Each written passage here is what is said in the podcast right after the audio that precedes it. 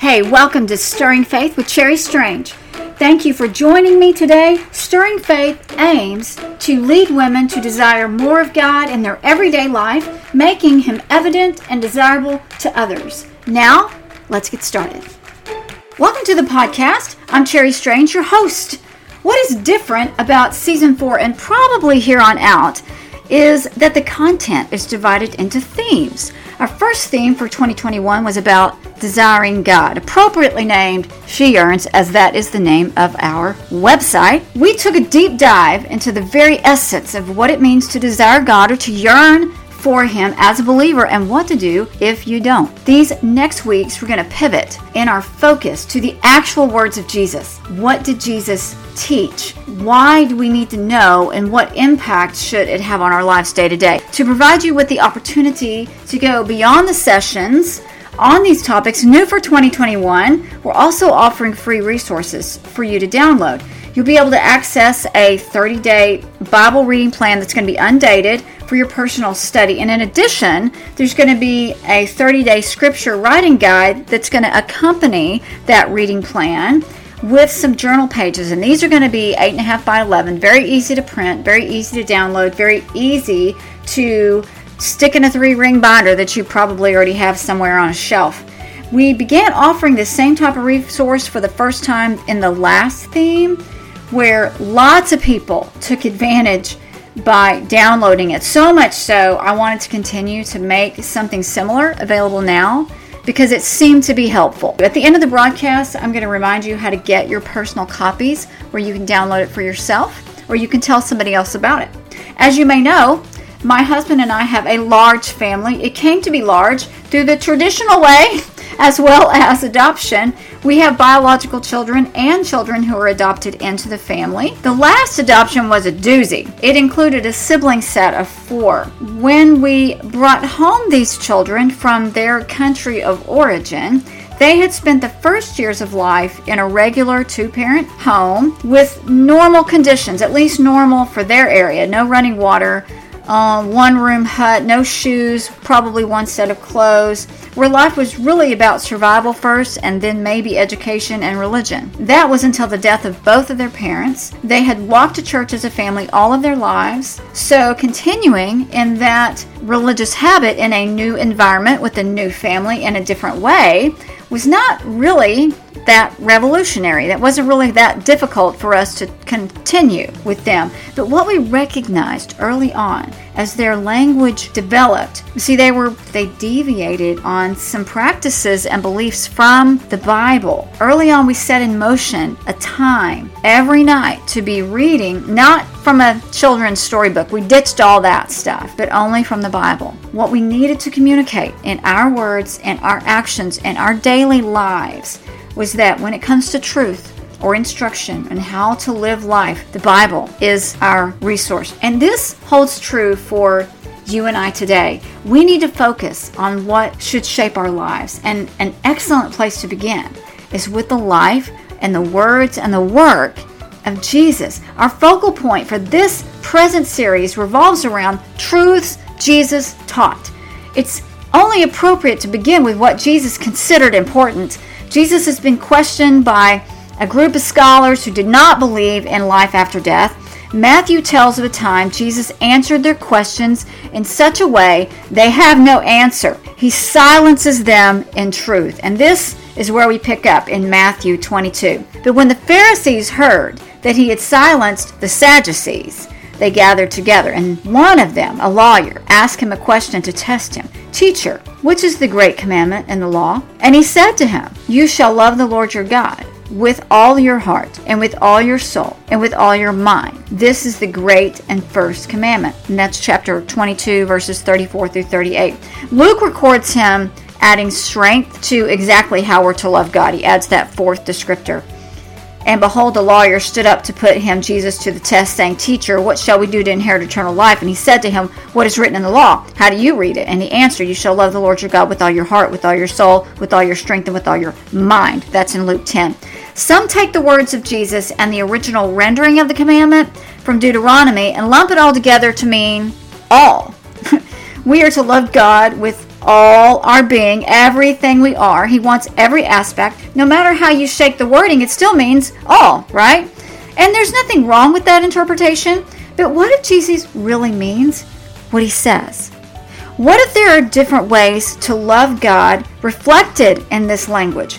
What if loving God with all your heart is not exactly the same as loving Him with your entire mind? Suppose you can love God with all your soul just as we are commanded. I mean, might it look different to love God with every ounce of strength you possess? I began to wonder if we've left some things on the table because we made assumptions that weren't there. Suppose we've misunderstood the greatest commandment. These are questions that reverberated in my mind for about a decade. After finally getting it on paper and turning my thoughts into something someone else could utilize, the editor interested in the work I submitted died. It all went back on my shelf. But a couple of years after that, I was compelled by some prayer time to get my thoughts back together, rework it, and try again. So I resubmitted it. Long story short, that labor of love literally became part of a Bible study series with AMG Publishers called Life Principles for Living Out the Greatest Commandment. It's an eight week study that delves into just this. What if Jesus really meant what he said?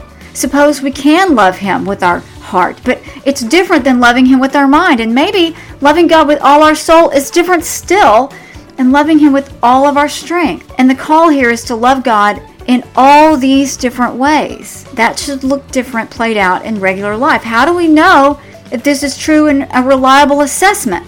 Well, you look in the Bible. If there are examples of these and instruction leading us in this direction, then it's a pretty good indication Jesus meant what he said. Spoiler alert, Jesus meant what he said. So that's how the book is broken down. Loving God with all your heart, then all your mind, then your strength, and then finally with all your soul. And it's super cute, which I had nothing to do with. That was on the publisher end. And I'll tell you more about it as well as other resources that can go alongside it and how you can get started as we finish. It's very much a deep dive, well worth it because it, it's a game changer when you look at the greatest commandment. You'll never see it the same. But you and I, we don't have eight weeks, and that's how long the study is. We've got about 20 minutes.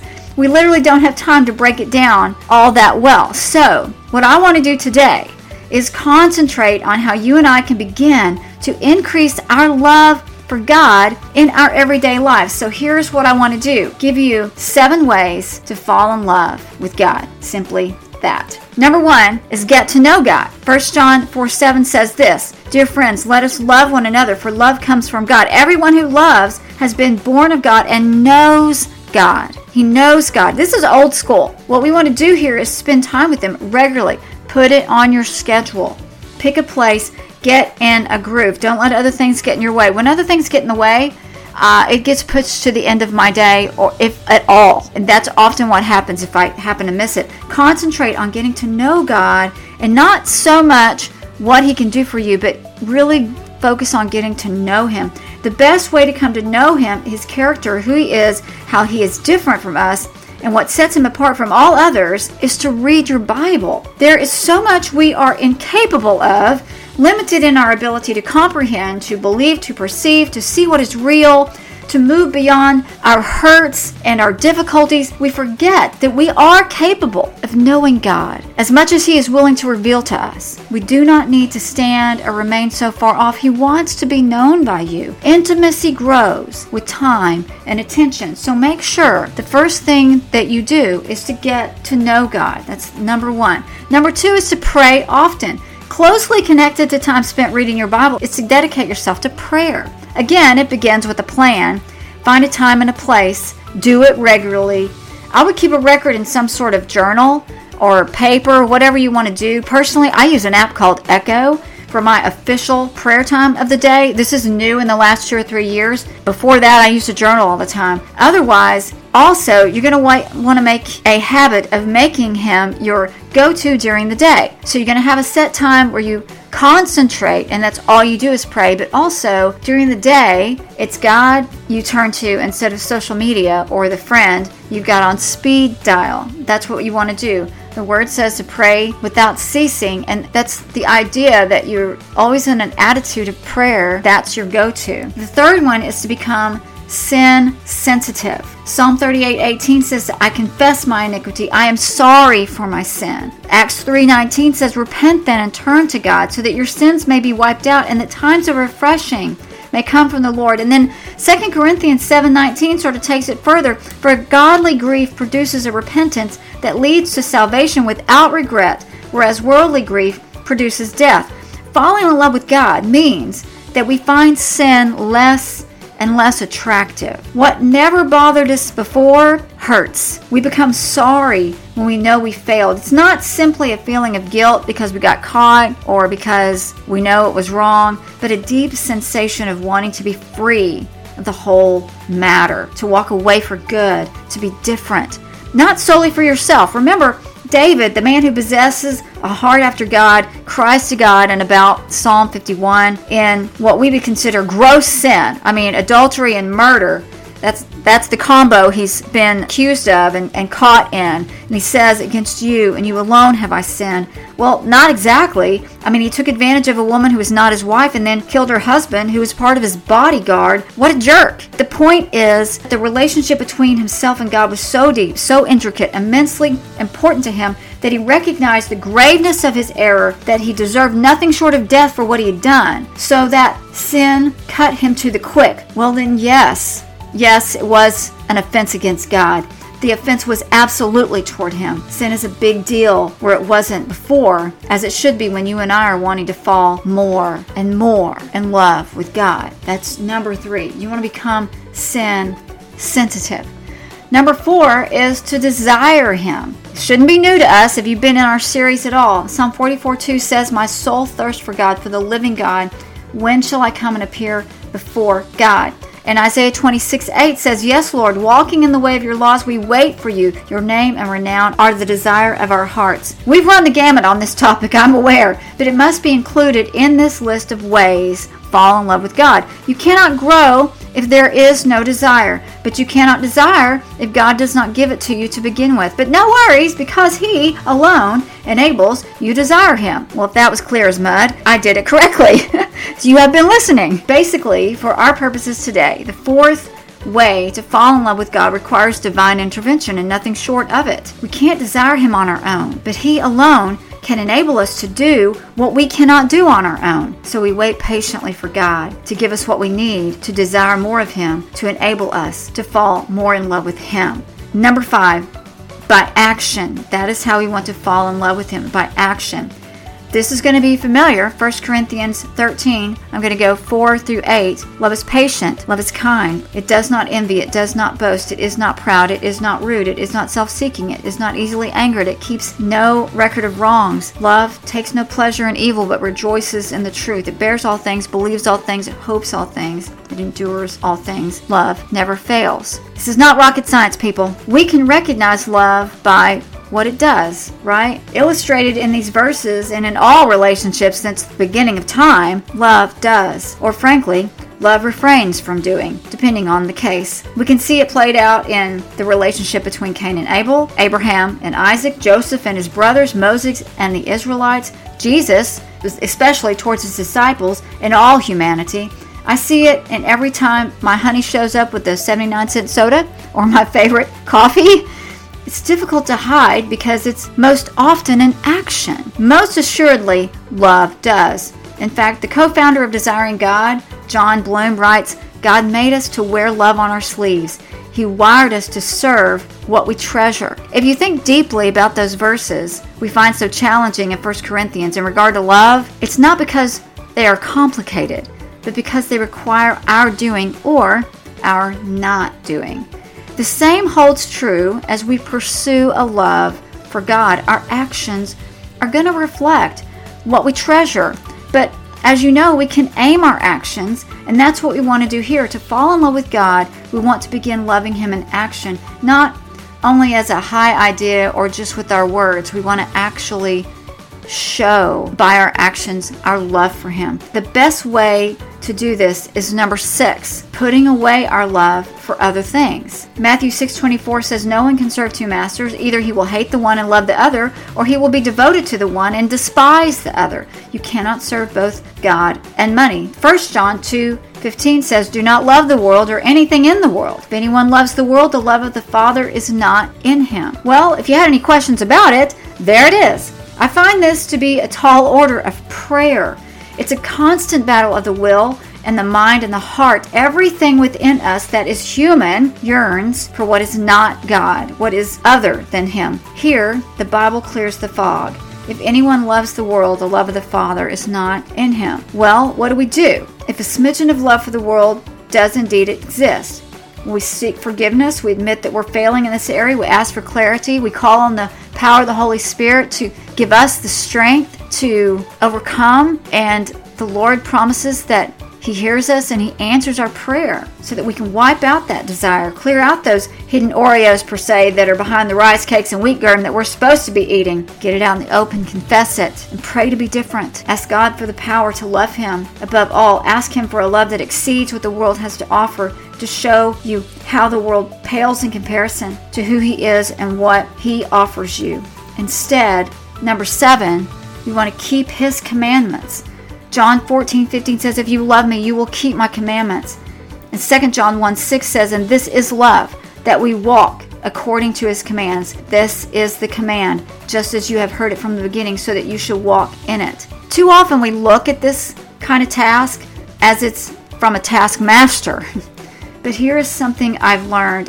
It's sort of a teaser from the book I introduced earlier, Life Principles for Living Out the Greatest Commandment, that I wrote. The greatest commandment, falling in love with God and demonstrating that love like this by doing what He requires, is more about responding to all He's done for you and for me. It's not meeting the demands of an overreaching, egocentric deity, but a response to a God who loved you when you could not love Him showing you what to do and how to do it tenderly, compassionately, and then giving you all that you need to actually do it. Knowing that makes it much easier to follow in obedience so that your love for Him will be marked by doing what He asks. It's for your best interest. It's, today, I've laid out seven ways in a nutshell we can fall in love with God. But there is so much more to this particular truth that Jesus taught. And I would love for you to experience it further.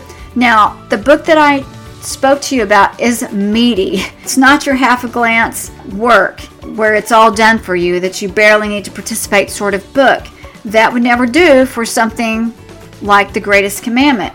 Now, would it? No. But it does lead a person to really get this and understand what Jesus is communicating here like never before, but more than that, it helps you live it out. Thus, the name, Living Out the Greatest Commandment. If I had not written it, I would have wished I had.